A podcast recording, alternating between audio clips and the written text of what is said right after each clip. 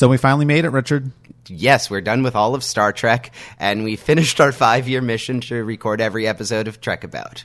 But we've only been doing this for three years. Well, listen, time travel is involved.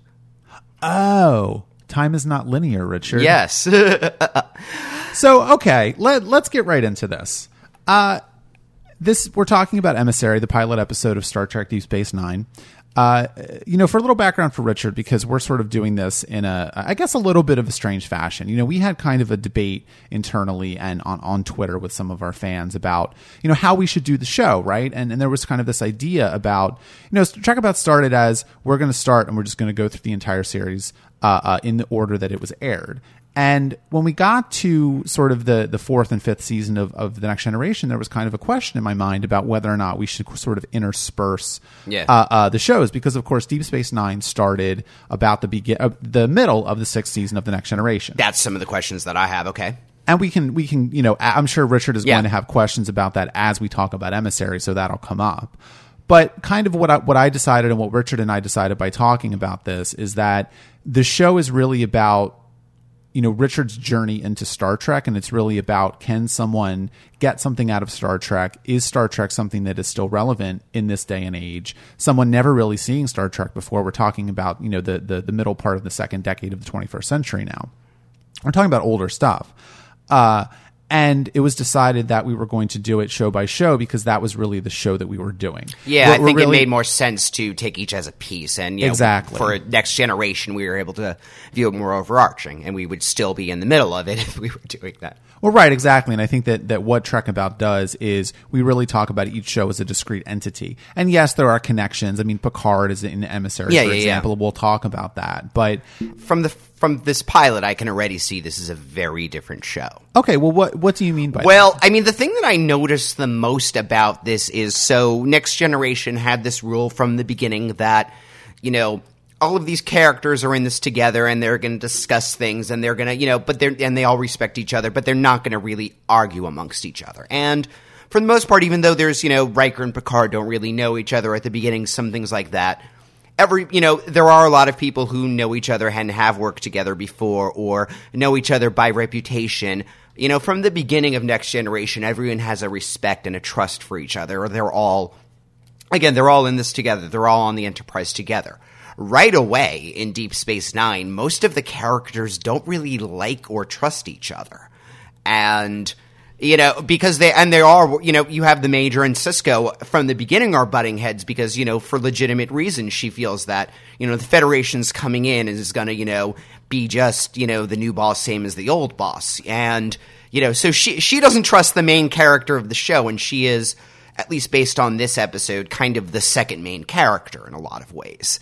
You know, that friction is fascinating coming off of, you know, original series and next generation. You know, you have characters who are meeting for the first time and who, again, have. Sisko hates and mistrusts and is terrified of Picard for legitimate reasons, and this is Captain fucking Picard, you know? I think that's a very, again, that tone, that tone alone is very different. Yeah, no, I would agree with that, and I think that that you know you're picking up on one of the the primary differences between uh, Yeah. uh, Deep Space Nine and and the rest of Star Trek, which is really that um, we have main characters for the first time that aren't in Starfleet. Yeah. and and that hasn't been done before, and that's going to change the the feel of the show. I mean, really, and change the feel of the characters and how they interact and all of these kind of things. And I think what you're seeing already is, you know, you have Kira, uh, who is a Cardassian. You have uh, Cardassian. Oh my God, that was terrible. Kira would kill me. Kira is a Bajoran. Uh, you have the appearance of of Quark as as a Ferengi. You have Odo, who we don't know what his species is. Right. You have Dax, who is she's so she's one of the Trill symbiotes, right? Right. And I can see already where they're slightly going a different angle with that. Yeah, they are. because you know this it implies that. When when we originally saw the episode where uh, Crusher falls in love with one of them, it's almost implied that the body is just a you know a, a- an unthinking shell, and here it implies that you know she had a personality before it was implanted. Yeah. Um, I will assume that they go further into that as it goes, but Yeah, um, yeah. And I think so. What you know, what what I think is interesting about this, and you know, we can talk about all the main characters as they're set up because I think that you know it's interesting how they're set up in this episode Mm-hmm. there's and how some they yeah sort of develop as, as some you get a better time goes on. sense of than others, you know, certainly, but Yeah, well, it's a pilot, and they're telling, Yeah. trying to tell a story, and they're trying to establish all of these characters. They're trying to establish this new world. I mean, they're Mm-hmm. Yeah. they're trying to do a lot of different things. And again, Sisko and Kira seem to be the two, you know, some of the more focal characters, and most of the episode is spent on them. you know? Yeah, yeah. But what I think is interesting about, about Deep Space Nine is Sisko is already set up as a character which doesn't really want to be there. Yeah. Uh, doesn't really even want to be in Starfleet anymore, and has a lot of, uh, frankly, uh, you know, PTSD, emotional Yeah. baggage, whatever you want to call it, from his his experiences at Wolf three five nine. And so number one, okay, num- the, the show already starts off on an interesting Yeah. foot because you get to see the Battle of Wolf three five nine, or you get yeah, to see some of and it. from a different, you know, we saw some ships getting destroyed. We, I don't even know if we saw this sh- this particular ship getting destroyed in Best of Both Worlds. well, that's interesting you say that because you don't see the battle at all in. in, in Oh, Best of that's right. You see the aftermath. You see the aftermath. So you know, but it's for the most part, you know, if we rewatch the episode, we can point to some record and say, "Oh, that was Sisko's ship." You know, for the most part. And again, you know, I I know from one of the things I do know about DS9 is it is kind of showing the Federation from a third person perspective in some ways. You know how other you know planets view the Federation. Again, already we see Kira thinking that you know. The Federation's just going to come in and not going to give us independence, and it's another Right. occupying force, you know. And Which, to be frank, I don't think is an unfounded Yeah. fear. I mean, Picard is already talking about wanting to push Bajor's acceptance into the Federation. Yeah, exactly. And I don't think that Kira wants that. you know, from original, you know, and I think it's interesting because original series and uh, next generation, you know, the Federation is unabashedly good. There may be occasional people within the Federation who are corrupt, but it is set up so that. Um, you know, the system is set up so that way, once that's discovered, you know, they're reformed or taken out. You know, Yeah. even moments like uh, the drumhead, you know, again where we, you know, the woman is very, you know, corrupt and you know paranoid inquisitor. You know, she's revealed to be, you know, at the end, sympath- She's almost sympathetic at the end of that too. Yeah. and. You know, here again, it's starting to go into, well, not everybody thinks the Federation is a good thing. You know, it's, in a lot of ways, the Federation is America. That was definitely one of the themes of uh, original series. And while Next Generation made that a bit more broad, um, you know, it is still us. We're the protagonists. We're the good guys. Right. And you know, I can already see this show is saying, well, this this show takes a more worldly perspective. I think already. No, it absolutely does, and I think you know having a bunch of aliens Mm. as main characters is really different. You know, I mean, in, in the next Yeah. generation, you had you know Troi, who was a, I mean, whatever, she's basically human, even though she's not, and you had Worf, of course, which was a you know kind of a different thing, but for the most part, everybody was human. Yeah, they they, they just really looked like they looked like humans. You know, they may have they're culturally different, and you know they look different. But that's no different than saying, well, you know, somebody from you know Japan is going to look different than me and going to have a different set of values. But we're both human at the end of the day. Right. You know, uh, both Worf and Picard, you know, will be able to come to a consensus. You know, because they're basically the same. Here you have Odo and Dax are very different. You know, physiologically. Well, not only that, I think you know it, it doesn't it doesn't necessarily even matter that they're different species. It's more I that they're not I- part of Starfleet and they're not part of the Federation. Hmm. And I think that's what the real difference is here, and that's kind of the key to the pilot is. Here you have characters. I mean, let's talk about Kira. We've talked about Yeah. her already a little bit, but here is someone who spent her entire life in refugee camps fighting against the Cardassians. And as soon as the Cardassians leave, and they, they talk a little bit about this sort of provisional government idea, and the, I'm going to have some questions about that, but yeah, but and so what happens is that Kira is very, very hesitant to trust the Federation. Is Yeah. very hesitant to trust Starfleet. Is very hesitant to trust Sisko. And in a lot of ways, she feels the Federation is undermining her because, you know, yeah, as we see in this episode, she is extremely competent. She knows what she's doing. You know, it's almost an insult and a very paternalistic thing. Suddenly, here's a, you know, I, I, I don't think it's coincidental that, you know, here we have a competent woman and a man comes in and says, Oh, we're going to fix your problems. You know, that's well that's not one of the well, well that is kind of more of a buried subtext of it it certainly is you know someone saying you can't handle your own problems on this and she feels that she can. But I wonder if they can though, and that's kind of the open question. well I think- yeah. As picard says you know they've been the cardassians strip mine the entire planet. They have nothing you know. They at the very least do need some you know relief to you know get back on their feet to, to rebuild the infrastructure. You know they can't do that on their own. It's true. But i don't think those are the terms that they necessarily would have chosen.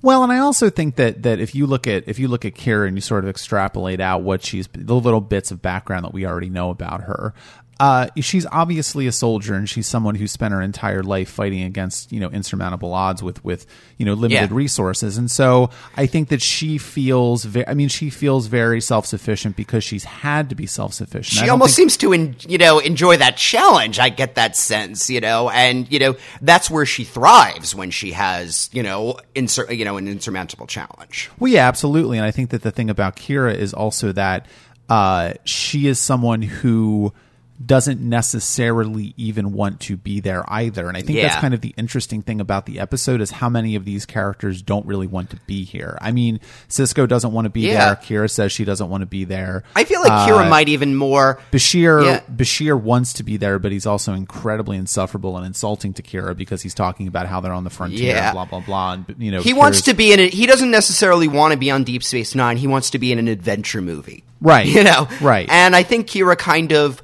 would rather, you know, based on when she's saying, you know, oh, well, Starfleet officers don't get their hands dirty and all, I think she would much rather be on the planet actually in a refugee camp helping, you know, helping people on the ground, you know, rather than overseeing things. Well, and frankly, too, I mean, it, it's the you know let, let's step back a second and Yeah. talk about the sort of the whole pilot as a whole hmm. because I think that this is a very high concept pilot. You know, there's and it's a high concept. It's a high concept show, really. I mean, this is like you said, it's a very different. It's already a very different show from the Next Generation because the Next Generation was very much just the original series, only with new characters. Yeah. And the concept of the Next Generation and the concept of Star Trek for the for the preceding, um, you know, basically thirty years before Yeah. this was we're on a ship and we're just going out and we're going to see what's there and we're going to have these adventures. And now suddenly, what you have with Deep Space Nine is you have. Uh, uh, a character with a with a serious backstory in Sisko. You have a Yeah. char- you have a, a whole you know socio-political uh, economic thing going on with the Bajorans. You have this sort of like uh, uh, other subplot with the Cardassians and the Bajorans and what's going on with the Bajorans and the Federation. You have this idea of the Bajoran religion and how that ties into Yeah. the wormhole and the the orbs you ha- I mean there's a lot of stuff going on in this pilot and it's it's very much setting up an entire world in a very different way than Yeah. we've ever seen Star Trek do before. Yeah, And and Next Generation seemed to world build like by accretion. You know, in other words, we put in a, you know, we put in an alien species, and okay, well, that's part of the universe, and we'll add, you know, oh, you know, what event happened? We'll recall that later. Here, they did a lot of, you know, now they had more to build on, certainly, but they did do, you know, this show obviously had a Bible more than, you know, or Next Generation did. You know what I mean? Well, I don't know that I would agree with that, but I think that that you know,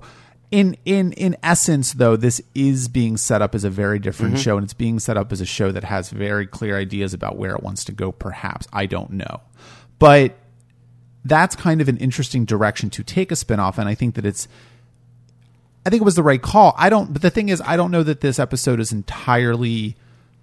It's not entirely successful in doing that Yeah, either. well, I mean, I there are s- some parts of it that are very, very slow, and there are parts of it that don't really work very well. it's it in a way it's three different episodes and in a way this kind of reminds me of i'm viewing this as a counterpoint to encounter at farpoint i mean there are I, I think in a way the character work is one thing, and I liked all the character work in here. I think the actual plot of it, as in, you know, this wormhole, the aliens, is goofy. It doesn't entirely make sense. It's, you know, it feels slightly like it's, it, it- you know, the whole weird jellyfish thing from Encounter at Farpoint was not what I, you know, is not the point of Encounter at Farpoint at much.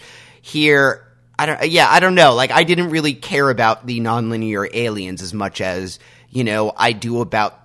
I, I found myself wanting to spend more time with the other characters than this random alien trippy sequence. yeah, yeah, I would agree with that, and I think that the the extended sequences in the wormhole, Mm-hmm. while they're important, I will Oh yeah, that, I mean, think and they're that- well they're well done in and of themselves. and they're also important later on down the line. Not to get too far into spoiler territory, but We see these aliens again. They have a yeah, they yeah, Okay. we absolutely see them again. But, see but that so- that that in a way because we never saw the jellyfish again. Well, right. I mean, this. Well, that's and again, this Yeah. is this is why Deep Space Nine is a very different show than the Next Generation. Is that I will say that everything that you see in this pilot um, has ramifications seven years later, okay. and you know we haven't even really talked about. Let, let, let's bring this around. I think that we haven't really talked about what the emissary means, and it's something that's kind of buried in the pilot. I don't even know that you picked up on it. You're giving me a blank look. I mean, I rem- at one point the you know Lady Pope, uh, whatever her name is, Kai Opaka. Yeah, Kai Opaka, who. Uh, who you will love. Yeah, and, and again, you know, watching this from a, you know, the next generation, she would have been a one-off character. Here, it's fairly obvious she's going to come back. Um, Well, and this is why, and again, I think not not to. There's so much to talk about. Yeah. I think it's just you know it's hard to sort of like just kind of. Uh, it's making me think of other things, but I think this is one of the reasons why I was so excited to see you watch the show Yeah. because this is really, I think, a show that you're really going to enjoy because a lot of the, as much as you enjoyed the Next Generation, yeah. I think that you did have some problems with the way that it was sort of structurally handled, and it was kind of you know clunky, and characters would drop in and out, and you would never really see them again. And I will say that Deep Space Nine is very, very invested in building up a backbench of secondary characters. Yeah, so in other words- that yeah. occur that reoccur over and over again. so in other words, like they knew what Kai Opaka's function would be for, if not the full series, at least you know the first couple seasons, and you I know. don't know that I would go that far, but I, don't feel like think that- characters in the next generation, they just kind of thought about her on an episode term. Yeah. And, you know, again, oh, you know, she was a cool character. All right, let's think about what else she could do. You know, was the next generation storytelling. I think the best thing that you can say, or maybe the the the way to sum that up, is I do think that the showrunner on Deep Space Nine thought about each season. I don't think that, Mm. Yeah. that they knew where they were going to go in season seven, but I think that they knew what they were kind of trying to do in each season. Uh, and contrast that with the next generation, which I Yeah. Mm-hmm. think was very much just episodic seat of the pants kind of kind of thing. Yeah, and that's fair, you know, and Not to say that that that either one is invalid. I think both are No, I valid love approaches. Next Generation. Sure, yeah, and I think that that watching Next Generation over again, I kind of got a very good sense of, of what it is as a show and its strengths, and, and when it was at its best, it was really Yeah. good. Um, Deep Space Nine is just going to be a different show. yeah, um, but I like that. I mean, I don't necessarily want to see uh, Next Generation all the time. And if you do want to see Next Generation again, you can see Star Trek Voyager in about two years. Yay! But yeah, so this emissary business. Yeah, at one So- point she says, you know, it's funny you don't like us, but you're our emissary, you know.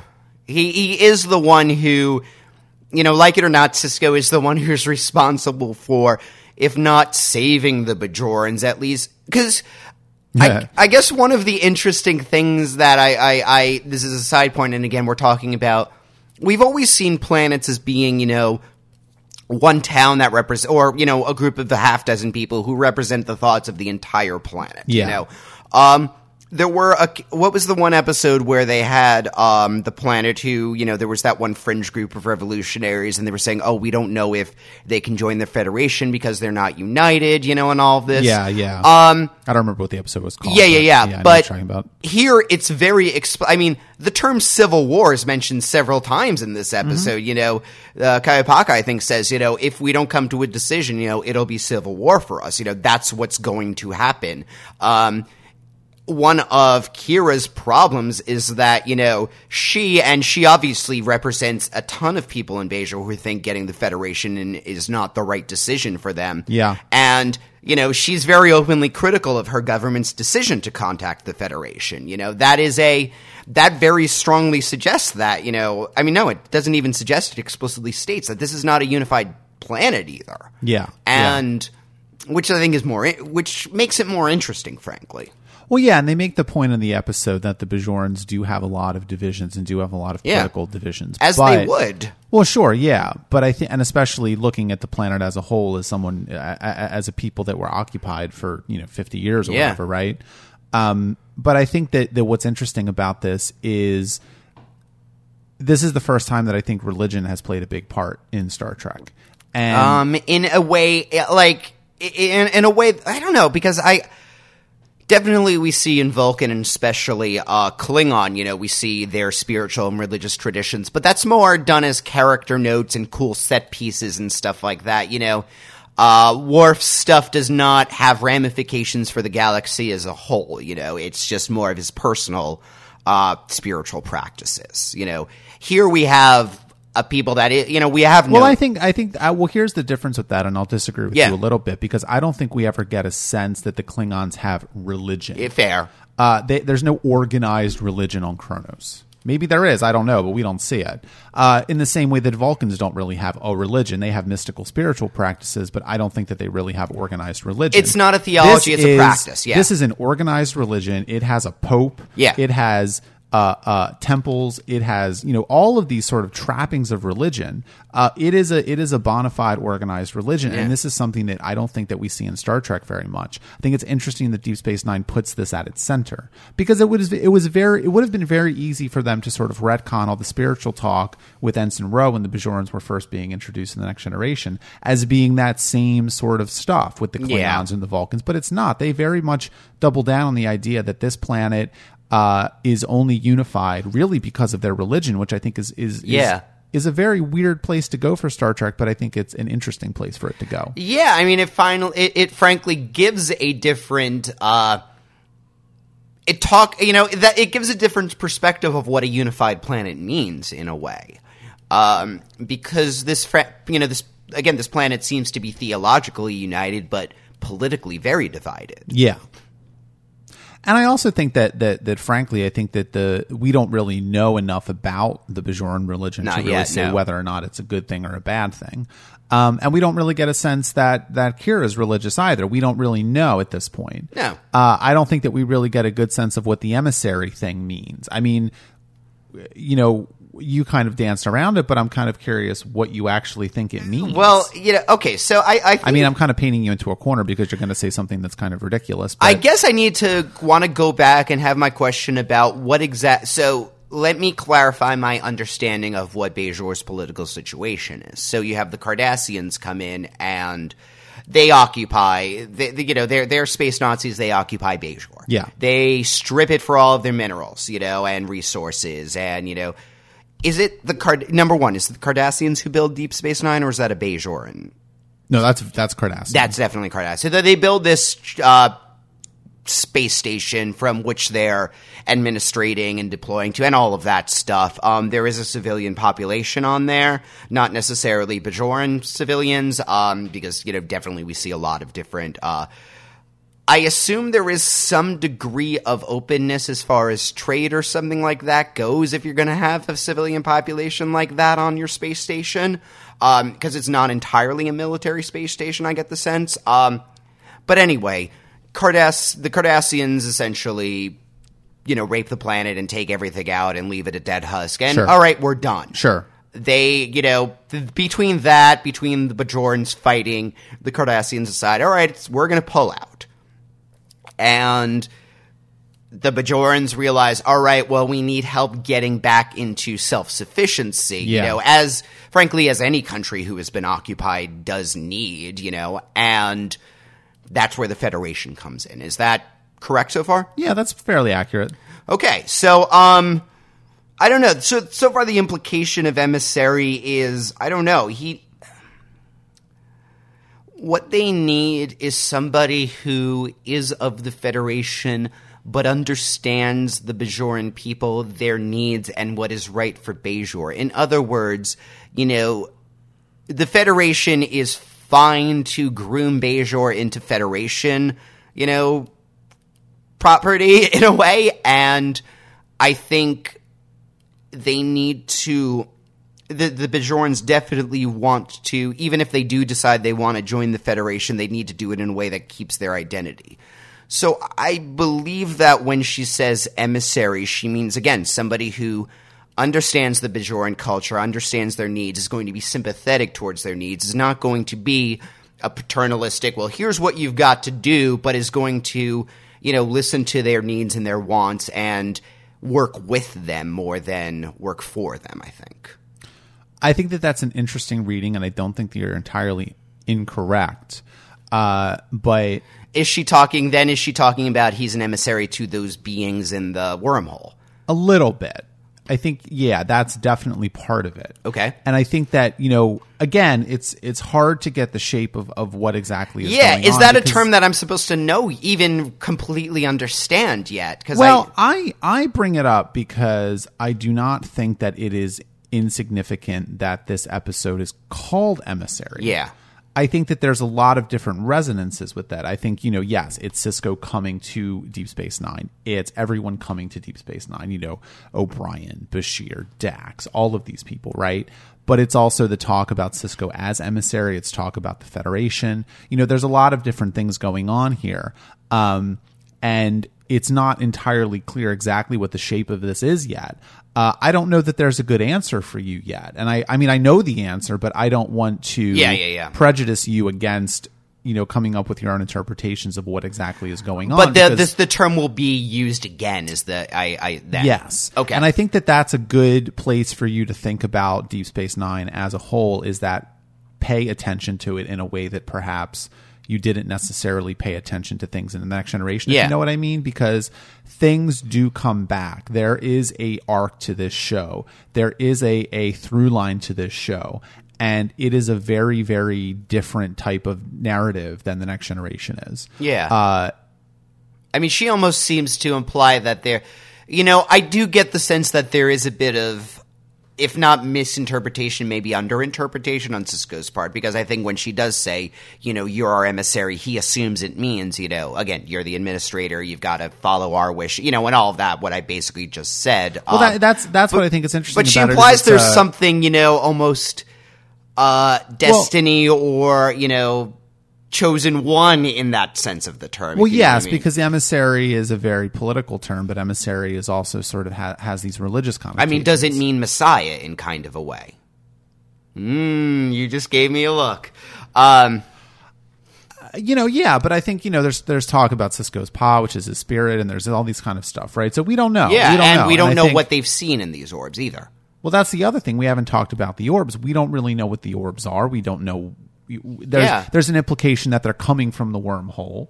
You know, Yeah, but at one point, like Dax becomes an orb, and that's the way that they send her. You know, is it are these orbs, uh, you know, kind of a more corporeal form of these beings, and you know, because we see that, you know, obviously when Sisko's in the wormhole, he's getting all these flashes of his past. Yeah. He's, you know, Yeah. seeing, and whenever anyone you know touches one of the orbs or gets comes into contact they get a flashback of you know a significant moment in the past again the ones i remember are you know Sisko meeting his you know future wife Well- and dax getting the symbiote you know Let, let's talk about Sisko because we haven't really talked about him yet, and and I think he's a very interesting character in this episode. He is a very different character Yeah. than Picard. I don't know. What are your impressions of Sisko so far? um i'm not quite sure i entirely like him partially is just because of the tone of his voice is a little over dramatic like i know that's just personally like that you know the way he talks but for for for for the very first scene it sounded you know Jennifer, you know, it sounded a little like bad acting. Um, you know, and then as he started talking in more quiet scenes, I'm like, okay, that's just in a way his accent or his, you know, modulation. But um yeah, I don't know. I mean, it's it's very interesting because I mean, I think we do feel sympathetic towards him. You know, we do see that. You know, number. I mean, his relationship with his son is obviously a lot of that. You know, number one, it's nice to see. You know, it's a nice contrast to Worf. You know, who has no idea how to manage having a family and you know a career, and um, you know, Sisko is obviously very invested in, you know, keeping his relationship with his son. I mean, we we we will assume that he's made it this far and kept up a good relationship, so he's going to, you know, that's that's something important. That's something he's made the time to, to do. You know, Well, yeah, I think. Well, I think there's a couple things there. I think number one, yes, it's it's very significant that Sisko is a father. Yeah. that makes him very different And- from Picard or Kirk. frankly, a husband too. You know, and Well, he, yeah. you know, at, you know, Jennifer at one point says like, hey, "Look, Starfleet captain, you know, Starfleet officers aren't really good at having families." He says, "No, you got to make the time for that." You know, Yeah. and based on what we what we see of their relationship, he did. You know, I I don't think that they're you know. As, as far as what we've seen in the pilot, if she had lived, I don't think they would have the angst of, well, you're ignoring your career for me, you know? No, No, you're, you're ignoring me for your career. You know, no, I- no, I don't think so. But but I think that there's there's a couple things here. I think number one, I don't know that it's that clear in the pilot, but but Sisko's not a captain. yeah, yeah, yeah. Um, and he's not as ambitious. He's not as ambitious. And the other thing is that again, in the same way that the pilot episode is sort of a high concept plot, his backstory is kind of high concept. Yeah. You know, if you think about how Picard was introduced, uh, the very first shot of Picard is him coming out of the shadows and walking forward in, in Encounter at Farpoint. Um, that's a very explicit, literal sort of visual metaphor for this is a man who we don't know anything about. Yeah. He is a mystery. And he kind of was a mystery. We didn't really get much about his backstory until much later on. Yeah. Um, and his backstory didn't inform him in the same way that this seems to inform him. Well, know? that's that's what I'm saying, and that's why this is a very different show, and that's why it's going to take its characters in, in, in very in a very different direction, not less seriously, but just it's going to be a much more of a primary focus for the show going forward. Yeah. Is that Sisko's past is very very important to the man that he is in the pilot, and it's very important to the man that he becomes throughout the seven years. Uh, it's very important that he had this relationship with Jennifer and this wife, and they had a son and they had a family. Uh, it is very important that he's, I think, in a lot of ways, the fact that he is having this relationship with his son is sort of, uh, I think it's his way of honoring his dead wife. yeah, yeah, yeah. And I think that it is also very significant that he is a father because that sets him up. You know, one of the things about Picard is that it was difficult to have him be a sympathetic character sometimes. And I think what Jake, you know, Sisko's son provides is a way for him to be a hard ass to people that he needs to be a hard ass to. Yeah. And then to sort of have this more sympathetic side of him. Uh, I think that's interesting. And the fact that Jake is actually, I, I like, I, I, already like Jake better than Wesley or uh, Alexander. You know, he's he's he's fine in this episode. You know, he's not obnoxious. He's old enough that he, you know, seems to have a head on his shoulders. If he's not okay about moving, well, that's fine. You know, that that seems to be the source of his angst. you know? yeah, I mean, he's supposed to be, I don't know, 10 or 11 or something oh, like Oh, I that. got. I thought he seemed more twelve or thirteen, but you know. But either way, you yeah, know. you know, it, yeah, it doesn't quite matter. You know, he's the kind of kid who he does want to explore, but then when his dad says like, "No, you really got to stay here for safety reasons," like, we'll understand. You know. But I think that what's what's most interesting about Sisko, and and we can talk about whether or not this is a good idea or not in context of, of the show and the audience, but you know they put him up very much in conflict with Picard. Yeah. Oh, Uh, yeah. And and what what I think is what I think is what's going on there is that you know Sisko holds a lot of a lot of rage back and a lot of sort of uh, I mean you know PTSD frankly Yeah. about the death of his wife. I think he blames Starfleet. I think he blames the Federation for it. And I don't know that he's really dealt with those problems. He kind of has subsumed them in a I, way. I think that the point of this episode is that he hasn't dealt with those problems. Like, I think that's kind of text, you know. right. this. And so a couple of things there is that you know he he very much is not focused on his career and he's thinking of leaving Yeah. Starfleet. And I don't think he really even understands why. And then Well, of think- course he's uh, uh, pushing that outward in Picard and just being extremely rude to Picard. Well, I, but I mean, because uh, he's not seeing, he sees Picard and Locutus at the same moment, you know? yep. The last time he saw Picard, he was blowing up his ship, you know, and while, you know, l- let's face it, Sisko has read every single thing he could get his hands on on the Battle of Wolf. You know, he knows every single iota of detail Yeah, about it. yeah. And, you know, it's his obsession. And, you know, he knows that, you know, Picard is not really to blame for this. He was taken over. He was, you know, you know, forced in. He he knows that this was probably a torturous event for him. At the same time, Does he know that, though? At the same time, he is the face of the you know the man who killed his wife, and I don't know that he knows that. I don't know. I mean, uh, you know, that's kind of the the open question about this, and I think it raises a lot of interesting questions about how people view Picard because Yeah, uh, Uh, we know that Picard had a traumatic experience. We know that he did not have anything to do with being Locutus. We know all of that. and given that But Picard is very much about his image, yeah, it's poss- possibly really didn't talk about it to anyone but Troi. I doubt he did. And Yeah. I think that that you know Picard dealt with it in the fashion that he dealt with it, but I don't think that anyone really understands the depth or the gravity of the situation Fair. that he was in. So I don't know that Sisko really gets that. And I think and I don't think he wants to either. Well, I don't think he wants to, and I think he needs someone to blame. And I Yeah. think in that moment, Picard is the person that he's blaming. Picard is easier to blame than the faceless Borg or the Right. Starfleet itself, you know? I mean, I get the sense that Sisko again, he's not very career oriented. He certainly joined Starfleet. I think when he joined, he liked his work, you know, and he found it very, you know, interesting, you know, and it was. But at the same time, you also, I, I think it's clear that he was, you know, if he had to make the choice between career or family, he chose family, and that was kind of his purpose and his, you know, the thing he got up in the morning for, you know, and. Well, I don't know, think. if- I mean, I don't think it's insignificant that I, I, I'm not sure, but I think that he was supposed to be the first officer of the Saratoga, which would mean he was a commander. Uh, we're talking about you know three and a half years later, and he's still a commander. Yeah. you know, I, I don't, I don't get, and and that's kind of significant for different reasons than Riker is still a commander. You know what Well, I mean? Well, because I think that if you look at it in terms of context with with what was going on in Starfleet, I mean, they were decimated. They lost, you know, a bunch of ships. I mean, at the end of Best of Both Worlds, you know, Shelby talks about having to rebuild the fleet. Yeah. they're going to need a lot of new captains, and I think the fact that Sisko has not stepped up and and you know agreed to take that promotion, I think is indicative of something as well, which Yeah. is that he's very very uh, ambivalent about his career in Starfleet. you know, Riker decides that he never wants to be a captain because, again, he has. We've talked about that a lot. He has a loyalty to Picard. He likes being in on the action. All of all of that kind of thing.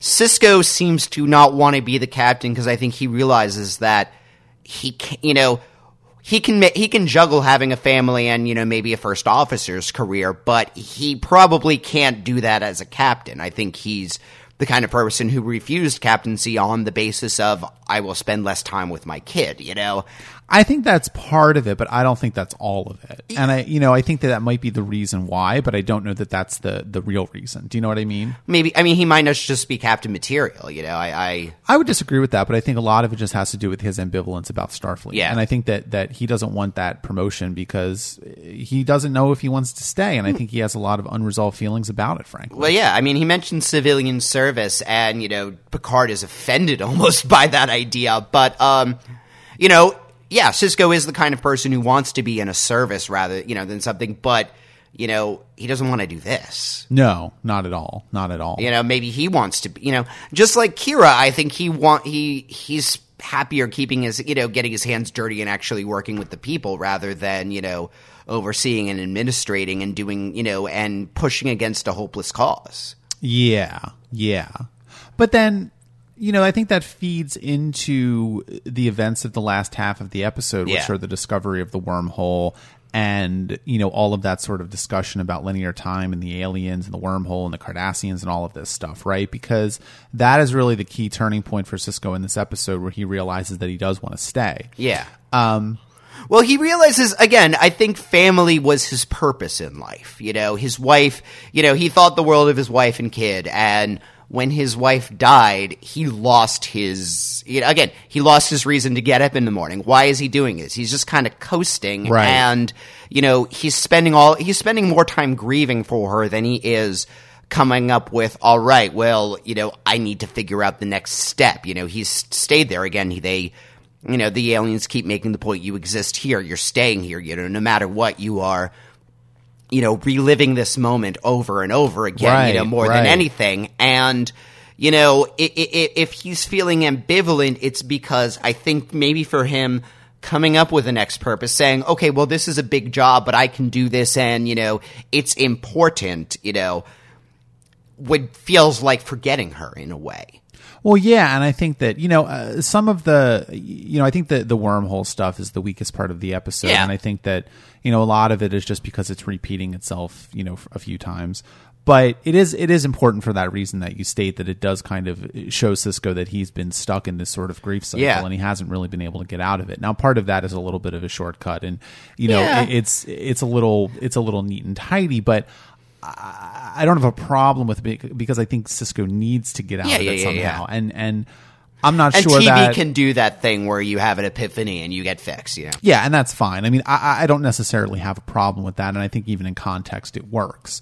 And I think it's interesting because you know the wormhole represents this sort of rebirth of of Bajor, really, because Bajor at the end of the episode, as they say, is suddenly You know, well, Picard says it is that it's going to be, uh, uh, you know, Deep Space Nine and Bajor are going to become a, a hotbed for scientific and economic and trade. it's as if a freeway suddenly spawned outside of a tiny town you know Yeah, yeah. I mean, it, they have an entirely new part of the galaxy that is was was just unreachable before. Yeah. You know, and this is going to be kind of the other exciting thing about the show going forward is, you know, what does that really mean for the people that are at Deep Space Nine, and what does that mean for the Bajorans that they have this gateway to uh, a part of space that's seventy thousand light years away? Yeah, yeah, yeah. Um, they don't really give a good sense of how long it takes to travel that, but it would be about seventy years. This is pretty significant. Uh, yeah, I, I mean, it's it's if if they haven't given a number, it's made clear that you know this is not you know a clear you know this is not a quick jaunt. You know, this is not someplace that they've you know they they find it. Uh, uh, uh, um, they they don't even recognize where they are at first. They don't believe where they are at first. You know, when they're talking to the computer about it. You know, Right. And that's going to be kind of a, an important motif of the show going forward. yeah. What about, I mean, aside from all of that stuff, I mean, we haven't really talked about a lot of the other sort of main characters in this episode. I mean, there's there's Bashir, there's Dax, there's Quark, there's Odo, Okay, and there's seen- O'Brien. Yeah, so O'Brien. I mean, O'Brien is O'Brien. You know, if this is a slightly different tweak of his character, you know, it's still O'Brien. You know, he's doing more in this episode. Certainly, he's main cast, right? Yeah. yeah. Um, but this is you know consistent what we what we've seen in O'Brien episodes. You know, um, Quark. I think we've seen scraps of at one point. Well, later on, you're getting. Oh, it's a little confusing because Yeah, okay. Your your Quark appeared in I think a seventh season appeared episode of in the Next Generation. Yeah, I thought wasn't it the one where because they visit Deep Space Nine in the episode where Worf goes to that Romulan prison camp, Right, right? I think it was that same episode. Yeah, he may have been in that, and then he appeared on he appeared on the view screen at one point. in- Yeah. in, I think in the seventh season. Um, and Bashir was definitely on that one too. Yes. Um, Quark, I like Quark. I feel they've characterized fairly well. Dax, I like a lot, and Are I you like. worried about having a Ferengi as a as a main cast member? No, only because I, I, I, I like Armin Shimerman. I know that he's one of the, you know, I, I knew who Quark was before going into the show. This was one of the few characters I knew. Yeah. So I'm not worried about it. I would assume that he is at least watchable. Yeah. Um, Dax, I like. I like her relationship with Sisko. I think that's going to be a very interesting, uh, angle to go in. I think that's going to be a very interesting backstory to see, you know, and you know, the symbiotes I think were, you know, obviously the appearance on Next Generation was kind of the test drive for them. Yeah. Now that they've kind of figured out their, you know, again, you can see where some retcons were made already, but I'm looking forward to seeing that. Well, and yeah, and I think in, in, in service of adding a little bit of a different flavor on the Yeah. character, I think it's it's it's a way to go. I mean, I don't necessarily think that the Trill as as portrayed in, in that episode, the host would have been very interesting No, no. long term. So I like the fact that they're making it more of a a symbiotic relationship, frankly, and and you know the the implication I think is that you know uh, uh, Jadzia had her own personality. And Oh, that's then- the the woman's name. yeah Okay. Uh, which yeah, it's interesting. I don't think they say that in this episode. No, they didn't. Um, they Actually, no. I think maybe Bashir did when he was hitting on her. But anyway, Um, and uh, you know they make it clear. You know, I, I think it'll be interesting because you know, uh, obvious. You know, number one, I think it's going to be interesting to see how you know she and Sisko know each other. But you know, he calls her old man. You know, we see that you know in the surgery Right. scene. You know, and all of that. I wonder if there is a difference in personality between you know Dax and the old man and Dax and this woman. You know, I would think so. Yeah. you know, and I think that one of the things that that is made clear later on is that sort of the personality changes a little bit. You know, in terms of each, yeah, each yeah, yeah. really. Which I can imagine. You know, and but again, that can be a very interesting angle to take that character. sure, sure. Um, if I don't really like Odo very much right now, I don't think he really has, you know, I, I, I don't think they spend much time on him in this episode just because, again, it was, Yeah. know, they, they can't do everything and they'll do that later on. Well, I would agree with that, and I think that that what what's interesting about Emissary is that they do a really good job at introducing all of the characters very Yeah. quickly in these quick sketches. I mean, obviously, Yeah. we spend a lot of time with Sisko, Yeah. and we spend. You know, not a lot of time with Kira, but it feels like a lot of time. Yeah. Uh, but I think a lot of that is also because if you've been watching The Next Generation, they sort of have already built up the Bajorans a little bit, so you know a little bit yeah, about yeah. them and what they're about. Uh, and also, frankly, she's a she's a character trope that is just kind of you know Yeah. that that's that's a standard thing. I think that's understood. Uh, I think they do a pretty good job of sketching out all the characters except for Odo. You know, you get a sense of Bashir. He's young. He's inexperienced. You know, Bashir, I don't feel like they sell Bashir completely because the sense that I want, certainly they sell his naivete very Yeah. much. You Yeah. know, again, he thinks he's, you know, he thinks he's in a Western movie. You know, he thinks he's, you know, going to make a glory and a legend for himself. You know, um, I mean, if you take it out to if you take that out to its logical extreme, it's basically you know a doctor from New York in 1840 going out to the Dakotas and Yeah, yeah, talking yeah. like that to a Native American, and it would be very offensive. Or hell, frankly, you know, somebody nowadays, you know, going into a poor third world country and seeing it as an adventure rather than, you know, Right. these are actual people. Right. Um, I think they need to sell. I don't, don't think they did a good enough job of selling him as a doctor quite yet. I mean, he says, "Oh, I had my pick of the position," which you know implies that he's like you know Doctor Crusher, you Yeah. know, in Yeah. terms of where he is on his career. You know, he could take the Enterprise, you know, position if he wanted, you know, but you know. And there's that one scene where he's like, "Oh, I'm going to say I saved everybody, no deaths." You know, that said, again, there there's only so much they can do in this episode. Um, but I think they do need to sell him more as a he's a brilliant doctor who's just really ha- doesn't have the right ideas about what this actually means. Oh, I would agree with all of that. I just think in terms of getting a sense of who he is, I think they do a pretty good job. Yeah. You know, and I think that that the only character they don't do that for really is Odo. Yeah. You know, and I part of that may be deliberate because Odo does have this sort of uh, air of mystery around him. I mean, very explicitly, he says that he was found in the Denorios Belt, and they don't know where he came from, and you're kind of like, what the hell does that mean? Um, Yeah. So. What's that about? And then also he's a shapeshifter. So Yeah, was that the uh, dog uh, thing uh, from oh god, Aquiel? no, Oh, he's not one of those. No, okay. See, then, yeah. So it's going to be curious. You know, yeah. I mean, that is the central mystery, and he's again It's interesting you thought he was one of those. because again, the, well, that's the only shapeshifter we've seen. oh, okay. Um, and gi- again, given the lack, that's all we really know about him. That's all he really seems to know about himself. You know, frankly, I think Aquiel was Aquiel on after this actually, I feel like it might have been, which maybe so- is part of the problem. Yeah. Yeah. Okay, fair. Um either way, you know, in terms of again, I like aliens that aren't just a guy in a mask, you know, he does have a extraordinarily different physiology than anybody on this. You know, that frankly that we've seen just as Dax does. And you know, that itself is interesting. I'm curious about Odo. I will say I'm at least curious about all these characters And I think that's a good place which to be. for from a pilot, you know, and I wouldn't say that's a weakness. Again, there's an hour and a half of screen time and there's a lot of shit we gotta cover, you know. We can deal with Odo later, you know, he can be the protagonist of the next episode, you know, or something. Yeah, and I think that this show has already done a better job of making the characters interesting and compelling Mm. uh, in a way that Encounter at Farpoint perhaps did not make a lot of the characters interesting and compelling. Yeah, I, w- I mean, in a way, uh, Odo is kind of the uh, at least job equivalent of Tasha Yar, and we know still. I, I'm a lot more curious about him than I ever was about her, at least early on. Yeah, yeah. But I also think the the the intriguing thing about this, and we talked about this a little bit earlier on, but just that they do set all these characters up as being very different from each other, and they do set all these characters up as as as disagreeing, frankly. And and you know, I don't think that Kira really likes Bashir. I think that Sisko Yeah. and Kira don't really get along very well. I don't think Kira gets along well with anybody except for maybe Odo. But yeah, I was going to say, I think I like that Odo and Kira seem to have a very, you know, equal relationship in a lot of ways. Like, you know, again, he tells her, look, no, I'm going on this, you know, and she's like, all right, you know, no, he,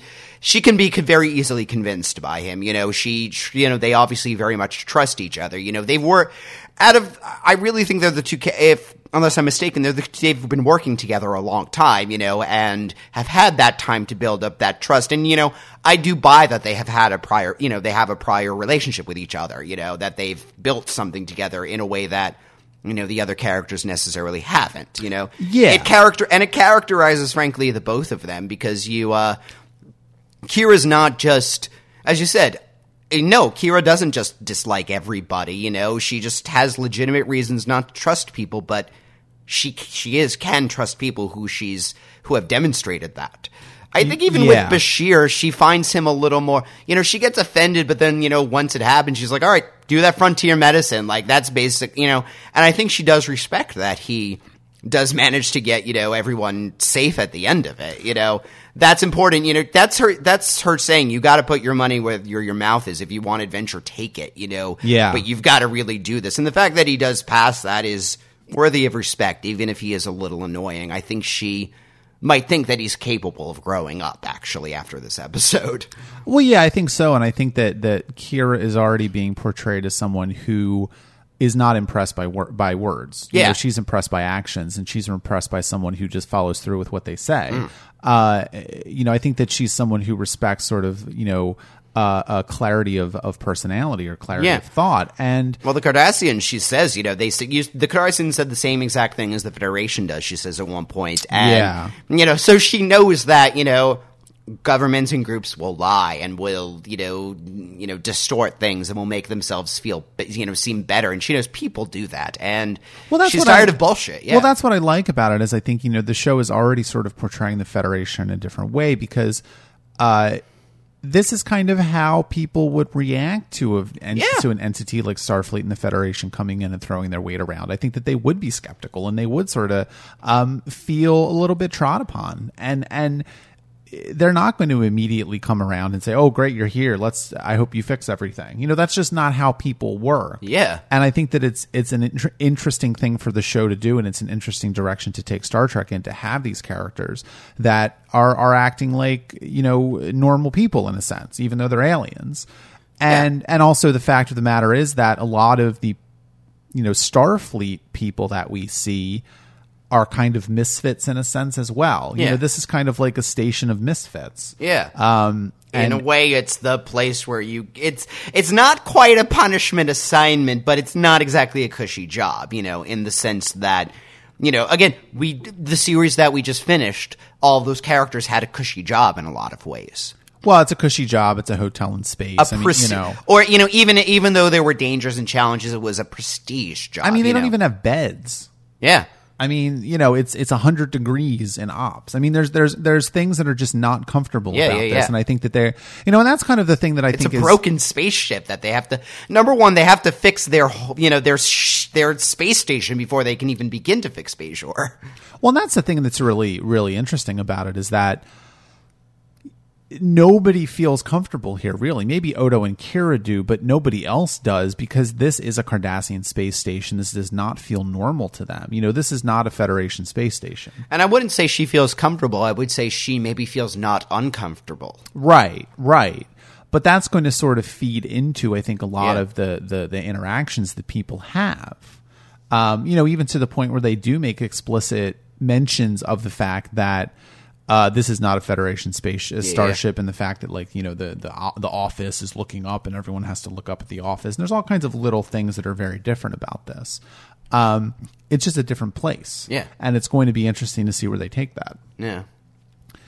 I guess the last thing to mention is we haven't really talked about the, the Cardassians in this episode, but uh, Dukat because he was the the the the uh, uh, whatever you want to call him of, of of Deep Space Nine when it was called Terok Nor because Terok Nor was the Cardassian name for it.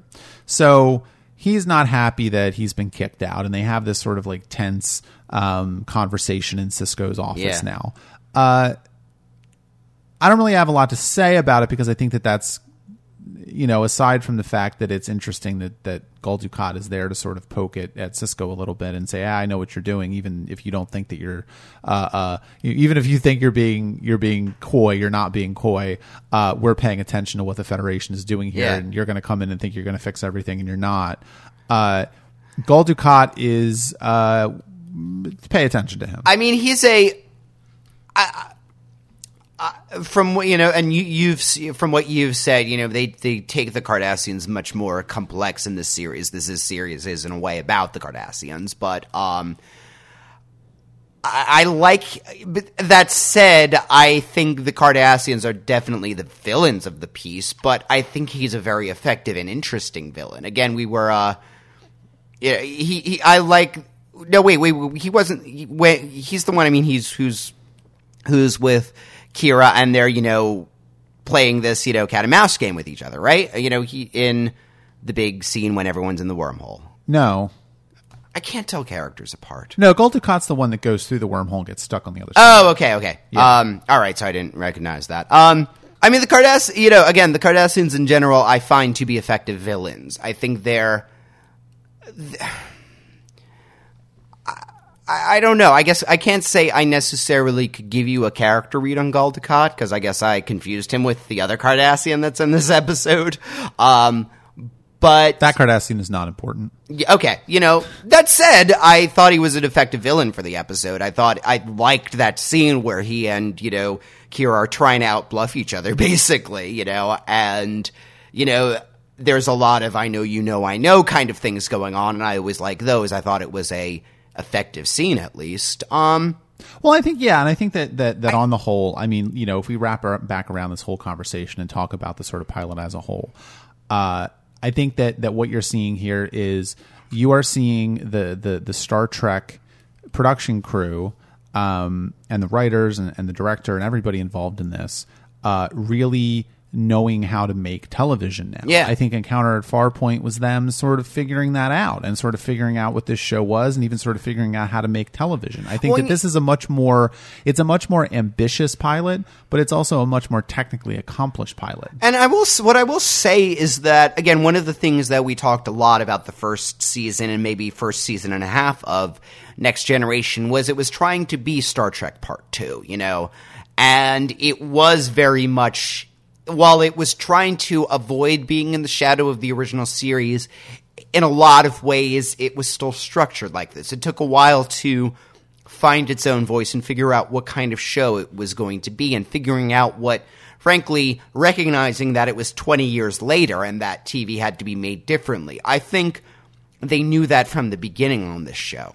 They definitely knew that we need to make this a different tone. We need to make this as I mean hell, the credits are very different. I mean, it's uh, you know we, we've you know next generation original series are all the Enterprise going through space, and you see planets and suns and stuff, and this is just panning around the spaceship.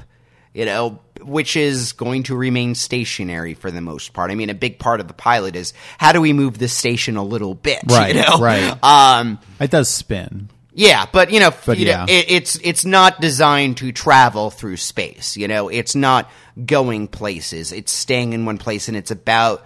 You know, I feel like this is going to be about Deep Space Nine in a way more than Next Generation was about the Enterprise. You know, again, we Yes. talked about this last week. We were talking about Generations. You know. Original series, the Enterprise was a character. Next Generation, it was just where they lived and worked. Here, I think Deep Space Nine. Hell, the series is named after it. It's going to be a character. Yeah, I think that's a really good summation of it, and I think that that w- what is most striking about Emissary is that it is very different, and and we've we've kind of talked a lot about those reasons about why it's different, but I think that you know, frankly. I'm glad that they wanted to make a different oh, show Oh, yeah. because I don't think that it would have been interesting to have just an, a third show about a starship flying through space. You know, especially concurrently with you know the Well, other, yeah. you know that that's frankly the you know if you're having two you know if you if Deep Space Nine was just about another crew going around the universe. Well I really like Picard and his you know people. You know why am I going to watch that other show you know? Yeah, and I think that that you know it remains to be seen if uh, Deep Space Nine uh, can stretch what it means, what Star Trek means, and sort of like Yeah. you know w- we have to see. We're we're going to watch the entire series, but that's the whole point of the show about Trek about.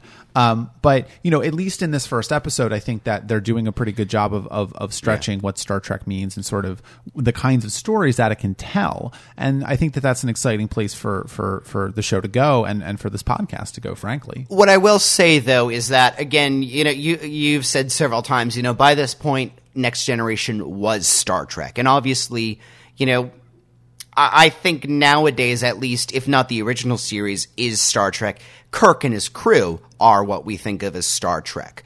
I don't think Deep Space Nine ever gets that cultural cachet. No, no, it doesn't. It, it, it it's very much a Trekkie's Trek. Yeah. Uh, which is not to say that it's a bad thing. No, Um, but I do. I, I do get the sense already that I probably wouldn't like have liked this this as much two years ago, two three years ago. You know, before we started the series, if you had, I I, I already can tell this is not a gateway into Star Trek. I don't think.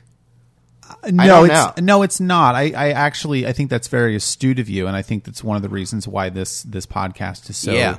um, is so interesting is because I think you do have a very different read on it, but I also think that you do have very astute observations about uh, uh, Star Trek and where things go. Yeah. and, and if I wanted, if somebody, you know, at this point, if some, you know, only having seen, you know, original animated, uh, next gen and now beginning DS9, um, and the movies, of course, you know, if someone said, Oh, I'd like to watch some Star Trek, I'll put them on to season three of Next Generation. Like, Right, that's where right. I would, frankly, I, I may show them best of both worlds, and this is where you start, you know? Yeah.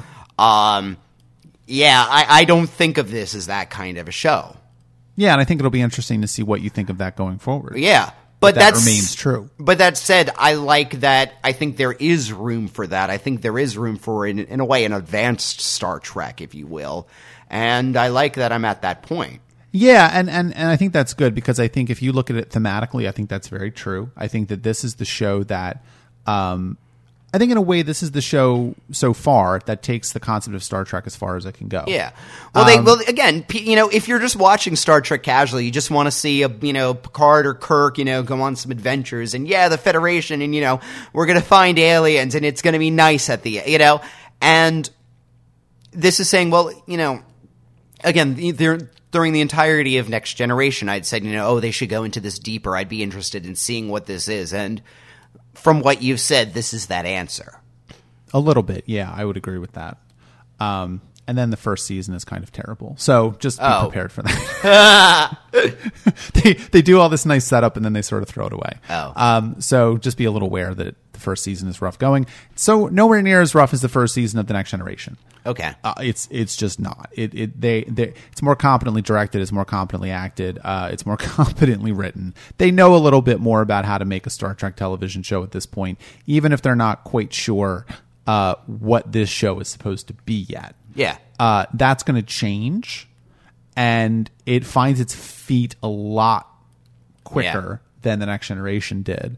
But it is a show that does still take a little while to figure out where it's going. It's a slow burn. Okay. Um, and I think a large part of that, frankly, is, and we'll get back. You know, we haven't really talked a lot about the the production crew and stuff. I mean, this was Michael Piller's show, and he sort of co-created it. Um, you know, the showrunner that I think takes the show over. I'm not exactly sure when that happens, but he's a man named Ira Steven Behr, and he's the one that really uh, uh, shapes the show Yeah. in a lot of ways. And so that's the to be missing piece, kind of. well, right, because Brannon Braga came over from the Next Generation, so he's involved in Deep Space Nine. Ira Steven Behr uh, is the showrunner on, on Deep Space Nine. There's another man called Robert Wolfe who was very involved in this, and so there's a lot of people. Oh man, a bear and a wolf. I know, right? Uh, that are very involved in shaping the next, uh, shaping Deep Space Nine into being a very different show than the Next Generation. Okay. so we'll see where it goes. Well, I will say I'm very excited to watch this. I have been excited to watch this. I don't quite know what I'm getting into, even having seen the pilot. I'm because this could go in a bunch of different directions at this point. Still, Yeah, yeah, absolutely, and I think that that's a, that's an exciting place to be. look at the cage, or look at No Man Has Gone Before. Look at uh, Encounter at Farpoint, and look at Emissary. Out of those four, this is the show I'm most more intrigued to watch. Like this is pi- this pilot piked my interest the most. Interesting. Okay. Um, well, if you would like to share your thoughts on this episode of the podcast, please do so in the post for this episode at trekaboutshow.com. Uh, like us on Facebook at facebook.com slash trekaboutshow. Follow us on Twitter at twitter.com slash trekaboutshow. Uh, and as always, leave us a review on iTunes, especially if you're a new listener coming in uh, for Deep Space Nine. I know there are some of you out there. Uh, we have heard many comments from people that uh, were very excited for us to get to Deep Space Nine. And now that it has finally happened, leave us a review Was it worth your expectations? I hope yes. and share it.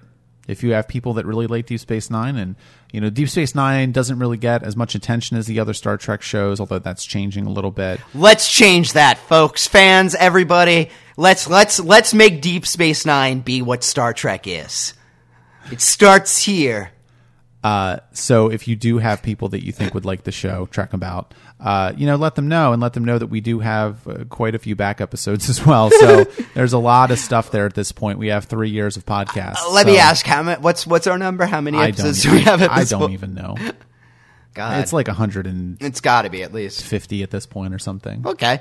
So pretty much you've got a long weekend ahead of you, listeners. Yep. All right. Well, join us next week as we continue our adventure into Deep Space Nine uh, by talking about the second and third episodes of the show, which are called A Man Alone and Past Prologue.